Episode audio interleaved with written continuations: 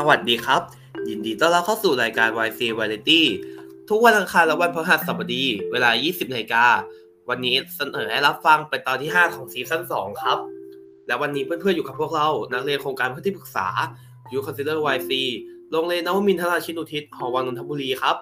ในวันนี้พวกเราขอเสนอบทความที่มีชื่อว่า Sky and Feeling เขียนและดัดแปลงมาจากหนังสือวรรณกรรมที่มีชื่อว่า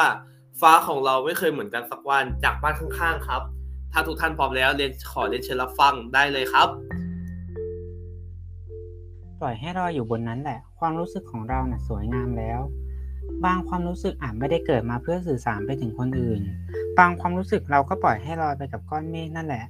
แค่ได้รู้สึกบางครั้งก็เพียงพอแล้ว ความจริงมันอาจจะสวยงามแค่ตอนที่อยู่กับเราคนเดียวก็ได้ ขอโทษทีที่ไม่ได้บอกความรู้สึกทั้งหมดให้รู้ ขอเก็บไว้คนเดียวบ้างนะ ลองเชื่อในความรู้สึกแรกดู ความรู้สึกที่ที่อยู่เหนืออารมณ์และเหตุผล เพราะการตั้งคำถามของตัวเราเองว่ามันเกิดขึ้นจริงหรือเปล่า หลายความคิดหรือหลายความรู้สึกของเราที่จางหายไป หรือเกิดขึ้นแล้วมันจะดีหรือเปล่า รวมถึงเหตุผลในการมีอยู่ของความคิดนั้น เช่น ความรู้สึกที่มีต่อโคคนหนึ่ง เรามักจะมีคำถามในใจว่ามันใช่จริง ๆ หรือเปล่า หรือบางครั้งก็มาจากคนรอบตัว คนที่ มันเร็วไปไหม เราไม่ได้รู้จัก ความรู้สึกมันห้ามไม่ได้หรอก ลองเชื่อตัวเองดู เชื่อโดยไม่ต้องผ่านกระบวนการคิด ถ้าสุดท้ายมันผิดก็ยอมรับ แต่อย่างน้อยก็ได้ลองทำในสิ่งที่ตัวเองเชื่ออยู่แล้ว เรามีชีวิตอยู่เพื่อที่จะเรียนรู้ผิดพลาดอยู่แล้วเนาะ ให้ความรู้สึกมีวันหยุดบ้าง คิดว่าความรู้สึกเองก็คงอิจฉาที่ร่างกายได้มีวันหยุด แต่ความรู้สึกได้แค่หยุดแค่ตอนนอน ทุกความรู้สึกยังทำงานอยู่ทุกวัน ทุกวินาทีที่เราใช้ชีวิต รู้สึกรัก รู้สึกเศร้า รู้สึกเหงา รู้สึกเหนื่อย อยากให้มีวันวันหนึ่งที่ทั้งโลกพร้อมใจกันไม่รู้สึกอะไรเลย จริงๆแล้วคงทำไม่ได้หรอก แต่ตัวเราสามารถให้รางวัลความรู้สึกได้นะ ลองพาตัวเองไปเที่ยวให้รู้สึกผ่อนคลาย ไม่ต้องคิดถึงการงานที่รออยู่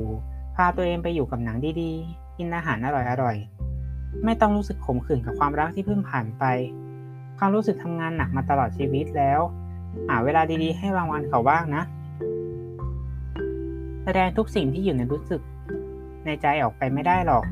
ความรู้สึกที่บอกไม่ได้นี่มันเนื้อร้ายชัดๆ รู้จักก่อนค่อยรู้สึกหลายครั้งก็รู้สึกไปเองว่ามันต้องเป็นแบบนั้น เพราะแบบนี้คนเรามีความทรงจำและมุมมองต่อสิ่งใด ๆ ที่แตกต่างกัน เห็นอาหารที่หน้าตาไม่คุ้นชินก็จะรู้สึกว่ามันไม่อร่อย แต่ไม่ได้เลยลองชิมเลย เห็นสถานที่ที่ไม่คุ้นเคย ก็จะรู้สึกว่ามันไม่น่าอยู่ การจะรู้สึกอะไรต่อคนคนหนึ่ง เพียงเพราะคำบอกเล่าจากคนอื่น คงเป็นอะไรที่โหดร้ายมากเลยนะ แม้แต่การรู้สึกชอบใครโดยไม่ได้คุยกัน เราจะแน่ใจได้อย่างไรว่าเขาจะเป็นแบบที่เราคิด หรือกลับกันบางคนอาจจะชอบเราโดยที่ยังไม่ได้เจอกันสักครั้งเราอาจไม่ใช่คนแบบที่เขาชอบก็ได้ เขาอาจไม่ใช่คนแบบที่เราชอบก็ได้ มาทำความรู้จักกันก่อนดีกว่า